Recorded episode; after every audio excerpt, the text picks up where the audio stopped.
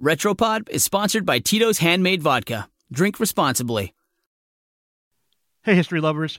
I'm Mike Rosenwald with Retropod, a show about the past rediscovered.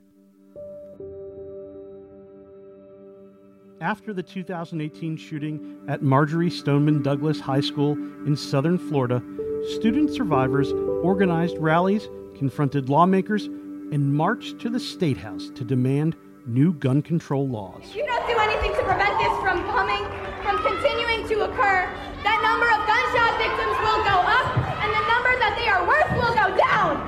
And we will be worthless to you.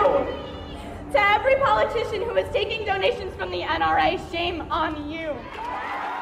For many, the images of children demanding change was breathtaking. Even those who opposed new gun laws admired their courage.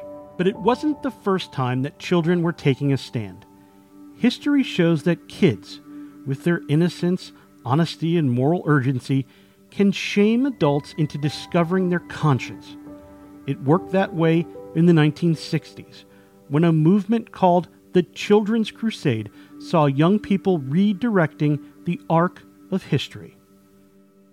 It was May of 1963 in Birmingham, Alabama. The Reverend Martin Luther King Jr. had targeted Birmingham as key to ending segregation throughout the South. But the movement there was flagging. One of King's advisors recommended a new strategy enlisting black children in their fight for equal rights. At first, King hesitated. He feared for the kids' safety. But he prayed and reflected and finally accepted that putting children in danger could help determine their future. On May 2, 1963, school gates were locked, but that didn't stop hundreds of students from crawling up and over the fences, defying their parents, teachers, and school principals to protest school segregation. Birmingham's brutal public safety commissioner, Eugene Bull Connor, had gotten word of the protest, and his forces were ready. The Bulls police moved in fast, herding the children into squad cars, paddy wagons, and school buses for the trip to jail. When the students kept coming, Connor turned fire hoses on them, knocking the children to the ground and spinning them down the street. To fight the high powered blast, some children joined hands in a human chain. Rocket bursts of water whirled kids one way, then the other, dragging down their comrades. Some 800 students skipped class that day, high schoolers down to first graders. By the end of the day, more than 500 kids were behind bars, many of them injured by the high powered water cannons. The Children's Crusade was national news. Over two more days, young protesters hit the streets in mass, confronting police dogs and supercharged water cannons powerful enough to dislodge bricks from buildings.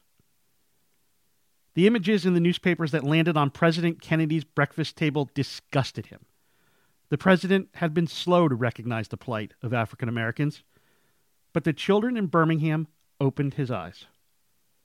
It was at precisely that moment when the president and his brother, Attorney General Robert F. Kennedy, began considering a path toward comprehensive civil rights legislation.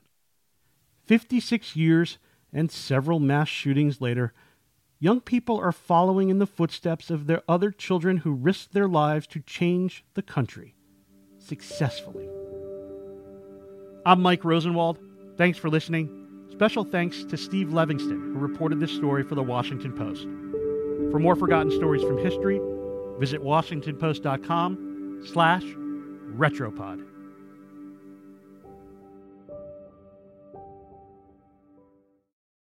Retropod is sponsored by Tito's Handmade Vodka and WP Brand Studio. Owney was a terrier from the post office in Albany, whose love of sleeping on mailbags led him to become the first USPS mascot in 1888. Learn more about other retro dogs at washingtonpost.com slash Tito's.